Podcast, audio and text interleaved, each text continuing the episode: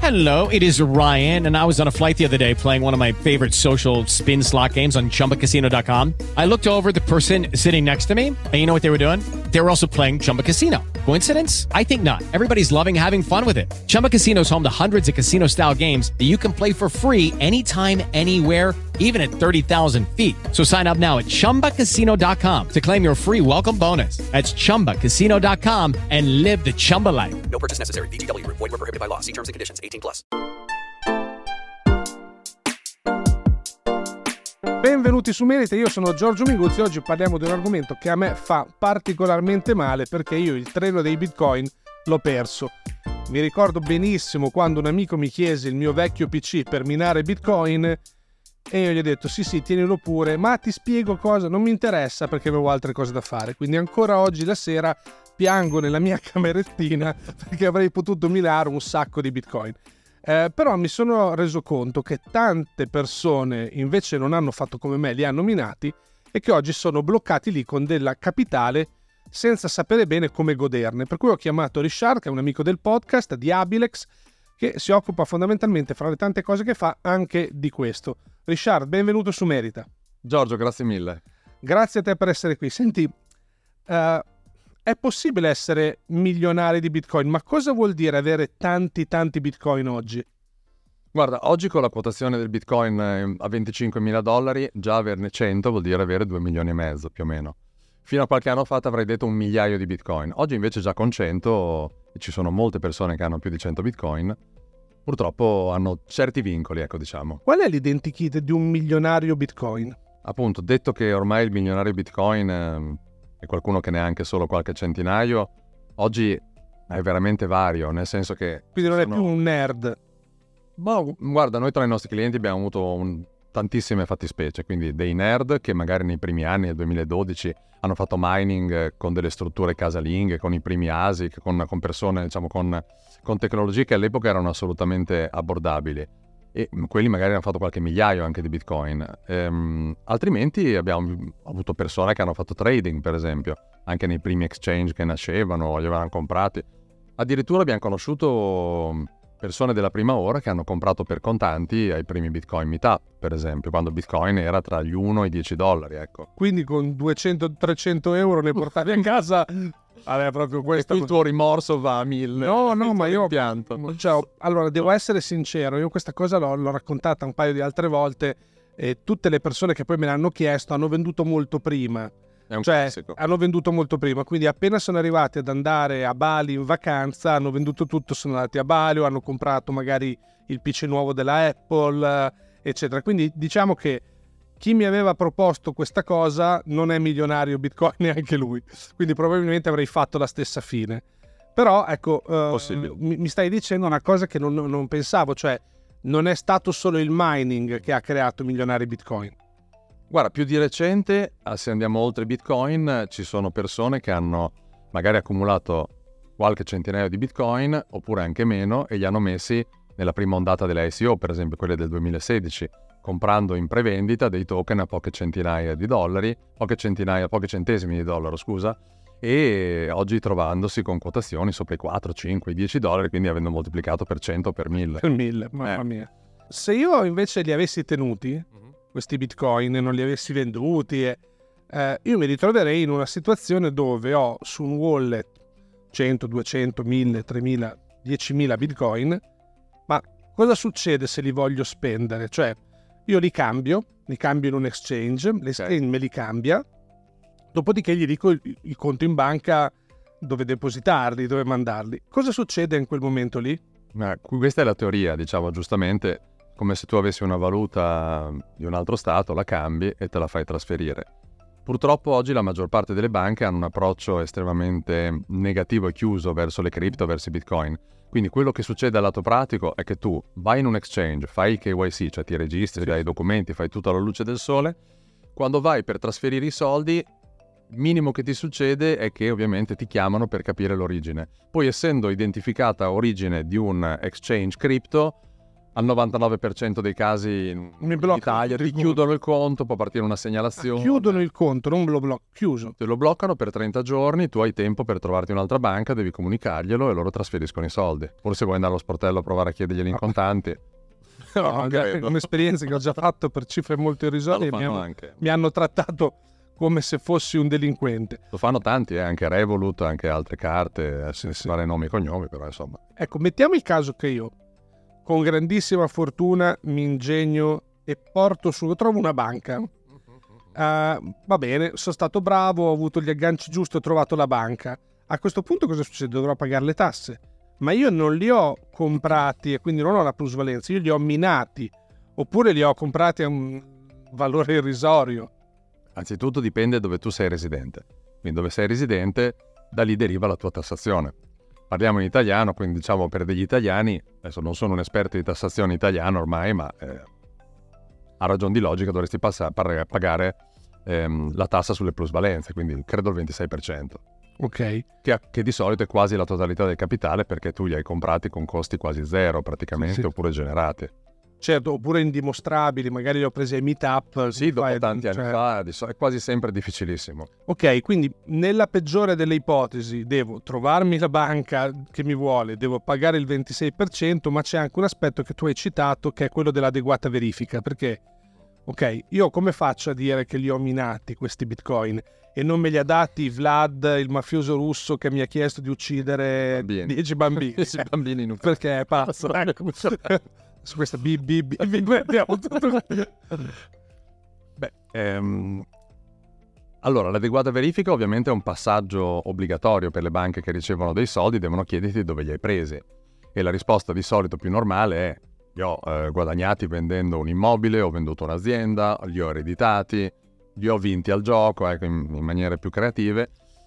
Però dire li ho presi grazie a un- una compravendita privata di Bitcoin, ecco lì ovviamente se prima avevano dei dubbi, dopo lì hanno delle certezze di chiuderti il conto perché, perché il tuo interlocutore di solito non è preparato a questo tipo di risposta. Quindi anche come nella maggior parte dei casi dei nostri clienti, persone di specchiata onestà che non hanno fatto assolutamente niente di male e che in un mondo normale dovrebbero poterlo dire con orgoglio di aver visto Un'occasione. un'occasione, una tecnologia emergente, averci puntato per primi, invece nella realtà dei fatti non possono dirli perché la compliance bancaria è un mondo molto vecchio, molto poco aggiornato, che vede con grandissima diffidenza quel settore non- ed è fatta di ruoli professionali che a volte le persone non addentro al settore non capiscono. Un conto è il relationship manager, un conto è la compliance, hanno necessità e requisiti diversi.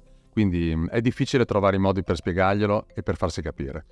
C'è un caso che mi viene in mente che potrebbe cominciare a capitare adesso, visto che il Bitcoin è fuori da un po', è che il, diciamo, eh, la non dichiarazione del Bitcoin non l'abbia fatta io, ma l'abbia fatta un mio antenato, mio padre, mio nonno, che li hanno minati e comprati. Poi sono morti e mi hanno lasciato il, In- il in ruolo- in eredità. Cosa succede in questo caso? Ancora una volta, dipende dove tu abiti, se hai la tassa sull'eredità, sul patrimonio e su cose del genere. Anche lì, in teoria, dovresti produrre una traccia della preesistenza quando questi signori, i parenti, erano in vita, perché altrimenti, diciamo, è una dichiarazione che uno potrebbe, diciamo, se un po'... Tiro fuori il bisnonno, ma è morto prima Ecco, che uno potrebbe- inventato. Potrebbe avere qualche dubbio sul bisnonno. Che Viaggiatori nel tempo ne abbiamo? ok. Ehm, oh, mh, questo aspetto però dell'adeguata verifica dovrà comportare una valutazione tecnica. Cioè, io li ho minati o li ho comprati? Li ho comprati su quale ex- exchange? Voi riuscite a offrire anche questo servizio? Guarda, questo è il, diciamo, il brutto e il bello, il vantaggio e lo svantaggio di avere una blockchain che è pubblica, che quindi è semi-anonima, nel senso che fino a quando tu non riconduci degli address a un proprietario, vedi solo transazioni. Ma quando tu mi dichiari, raccontandomi la tua storia e con un minimo di evidenza, quindi quantomeno i wallet di destinazione o di partenza, lì noi possiamo andare a fare quella che viene chiamata una chain analysis, che mettiamo insieme a un lavoro molto più tradizionale, che è quello delle prove documentali, di una certificazione, un- quello che si chiama un fact-checking, quindi una relazione legale ma anche supportata tecnicamente per avere delle basi solide dove in alcuni casi sono certezze, in altri casi sono plausibilità di un percorso che unisci i puntini dall'inizio del tuo rapporto con le criptovalute al patrimonio che hai oggi. Quindi noi cerchiamo di dimostrare in maniera certa che quello che tu dici non solo è vero, ma tu non hai avuto finanziamenti da terzi, non hai contribuito, diciamo, a schermare altre persone e che la tua storia è limpida e coerente con quella che è stata l'evoluzione anche dei prezzi di quelle cripto, di quel Bitcoin. Ci racconti qualche caso di qualche cliente che avete servito? Perché così magari chi ci ascolta si medesima un attimo e capisce perché io penso che non siano così pochi quelli che hanno un patrimonio ma oggi hanno paura di usarlo perché non vorrebbero avere problemi. Guarda, ovviamente come dicevamo prima, più aumentano le quotazioni, più la, diciamo, il, um, la platea potenziale aumenta perché bastano molti meno bitcoin certo. per essere dei milionari. Noi abbiamo visto, io penso, quasi tutte le fattispecie. Abbiamo iniziato il nostro caso da uno dei casi più difficili che ci sia mai stato, che anche per la mole di documenti che abbiamo dovuto analizzare, era quella di un trader. Quindi una persona che facendo trading fra l'altro prendendo, come dire, inizialmente un capitale neanche altissimo, era riuscito a produrre 5.000 bitcoin. All'epoca il bitcoin valeva circa 6.000 dollari, quindi l'abbiamo aiutato a dimostrare alla banca che gli aveva già bloccato il conto, quindi aveva 30 giorni di tempo per dire, aveva fatto un primo bonifico da un milione. E ovviamente il, come si dice, il venditore della situazione che è il relationship manager era più che contento quando la transazione è arrivata sotto la lente del compliance manager, beep, beep, esatto, sono accese le classiche spie rosse. E lì siamo riusciti, un caso di successo del quale andiamo molto fieri perché la stessa banca ha poi avuto delle ispezioni dell'autority che si chiama FIMMA in Svizzera, l'equivalente di Banca d'Italia che può mandare gli ispettori. E hanno ovviamente preso in mano il dossier di questo cliente ed è stato approvato e autorizzato. La cosa bella è che questo trader, da questi 5.000 bitcoin che erano evidenti anche perché li aveva messi tutti in un unico address all'epoca del fork di Bitcoin Cash, e da lì con, si è ricomprato, quindi ha messo i soldi in banca, poi si è ricomprato 1000 bitcoin e ogni anno ci ha portato delle plusvalenze veramente enormi. Sì. Quindi un bravissimo trader, ha fatto quasi sempre l'80%, 100% anno, quindi veramente un genio, uno che è stato ai vertici della classifica delle leaderboard di, di maggiori exchange di criptovalute. Questo è per dirti un esempio un po' estremo, però abbiamo avuto anche casi molto semplici.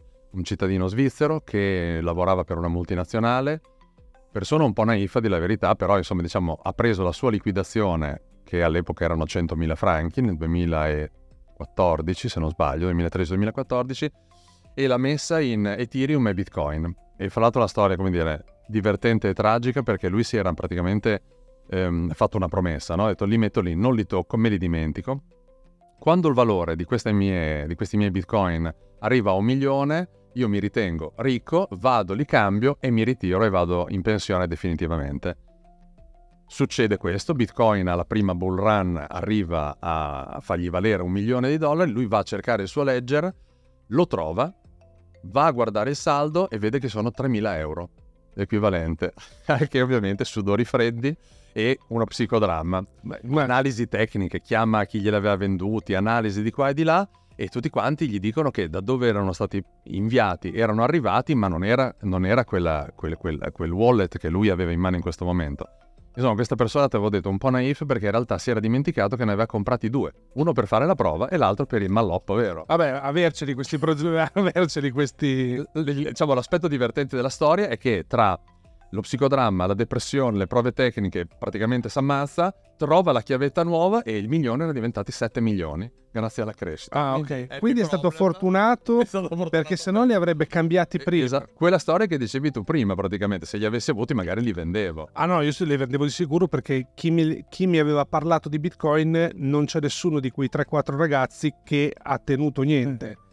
Eh, c'è da dire un che... Settore fatto di rimorsi e di rimpianti. Bisogna, bisogna avere del, una grossa volontà d'animo e una grande visione per riuscire a mantenere il sangue freddo e a non venderli, perché tu ti vedi il conto che cresce, che non ce l'hai mai avuto così, e deve essere una tentazione forte da dire adesso comincio a comprarmi Ferrari. Eh. Chi lo ha fatto con mentalità, diciamo, della finanza tradizionale, chiunque mette 100 e a un certo punto dopo, dopo un anno a 200 di solito ah, vende. Bravo, eh, cioè, bravo, bravo, bravo. Si dà una pacca sulla spalla ed è ben felice.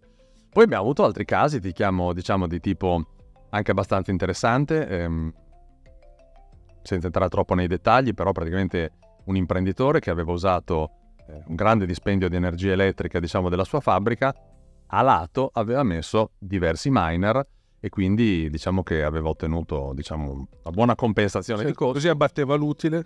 Diciamo di sì, ecco, e si è ritrovato con 2000 bitcoin, ecco. Vabbè. In quel caso lì, per chi può, per chi vuole ovviamente, noi aiutiamo i clienti anche a, prima a trasferirsi in una giurisdizione con una tassazione più competitiva, più conveniente, magari la Svizzera che non ha capital gain per le proprietà private che vengono alienate. Perciò una volta completato il trasferimento si fa quella eh, prima dichiarazione di imposta, quindi una disclosure dei tuoi asset. Una volta che sono dichiarati, se tu li vendi, non hai nessuna tassazione. Comunque, sco- nelle scorse puntate trovate la puntata sulla Svizzera, potete riascoltare quali sono le condizioni perché Richard è in grado di aiutarvi anche in questo. Per chi a questo punto, perché la domanda sorge spontanea, per chi ci sta ascoltando, io so che molti ci hanno ascoltato per curiosità, ma sono sicuro che qualcuno il wallet con un piccolo patrimonio ce l'ha. Eh, come fa a contattarti in maniera riservata? Perché voi adesso siete in Svizzera, in Svizzera c'è una regolamentazione molto più amichevole nei confronti delle criptovalute. Allora, come fa a contattarvi per parlare dei fatti suoi in maniera riservata?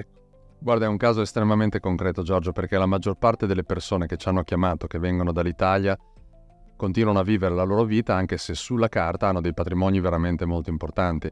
Però per paura di regolamentazioni non chiare, un fisco che ha dato delle linee guida e delle leggi soltanto recentemente, così tutti quanti per paura di essere ovviamente eh, spolpati di quei guadagni Certo. che hanno fatto, sono stati mh, molto molto riservati su questa cosa. Quindi si può venire di persona a parlarci, a Lugano, a Zugo, possiamo organizzarci tranquillamente anche con, con degli incontri di persona. Abbiamo un'email su Proton Mail, oppure possiamo fare delle video call criptate e per diciamo, rispettare la privacy dei clienti, anche durante la prima telefonata non richiediamo neanche l'identità, ecco, neanche, neanche di farsi vedere in video. Dopodiché, quando c'è la fiducia e la voglia di lavorare insieme, dopo ovviamente chiediamo tutti i documenti. Ci è capitato anche di avere a che fare con qualche italiano che per motivi personali, per motivi magari di visione ancora, dire, molto massimalista, quindi non riteneva neanche opportuno intraprendere un percorso, diciamo, di, di disclosure di questa cosa, poi ha deciso alla fine di farsi fare la certificazione, ma di restare in Italia e di non, di non E di aspettare ancora, di aspettare di aspettare ancora. ancora per, diciamo, scommette per una ulteriore crescita. Esatto.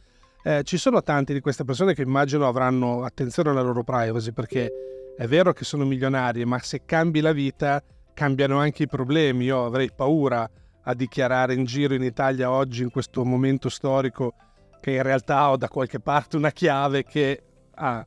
Quindi se devono stare attenti sicuramente la mail, Proton Mail, dopo metto tutto sotto nelle note, quindi Italia è ancora il paese dove, come diceva Montanelli, quando giri con una bella auto, anziché fare i complimenti a una persona, spesso hanno- desiderano tagliarti le gomme o rigarti la macchina, quindi Ma guarda, basta vedere cosa è capitato al proprietario dell'antico vinaio, dove da una paninoteca ha fatto un successo clamoroso con Bastianic e altri imprenditori, hanno fatto una catena. eh. Eh, si è comprato la Urus dopo anni di lavoro e nell'account Instagram era subissato da maledizione di hater. Che uno dice, ragazzi, ma questo non è che li ha rubati i soldi, ha, fatto un'idea, ha avuto un'idea dove la sua focacceria, diciamo così, la schiacciata pazzesco. fiorentina ha una coda di due ore e mezza per andare a mangiare, capito? Cioè, Dovrebbe avere la coda di commenti di gente che ha voglia di parlare con lui e capire come, come hai fatto? Quali sono stati i meccanismi diciamo, che ti hanno permesso di avere quel successo invece. No, perché Sì. l'hai comprata, ma sei, Sei un già... Sì, sì. non hai pagato le tasse. Ma era una roba, questo, ma una roba vergognosa, vergognosa, anche perché poi tra l'altro questo è anche uno, cioè traspare con famiglia, con figli, non è un tipo, se sarà tolto uno sfizio, perché poi ne ha fatti così e ha avuto successo e ha fatto... Cosa li fai a fare i soldi se non per toglierti anche qualche Ma sfizio? sì, ma- dire, ma- per far stare bene la per- tua famiglia. perfetta- ma eh, perfettamente, ma perfettamente. Grazie Richard, grazie di essere qua. Giorgio, grazie mille. Trovate tutti i dati sotto, se poi volete cliccare follow aiutate lo sviluppo del podcast. Ciao! Arrivederci.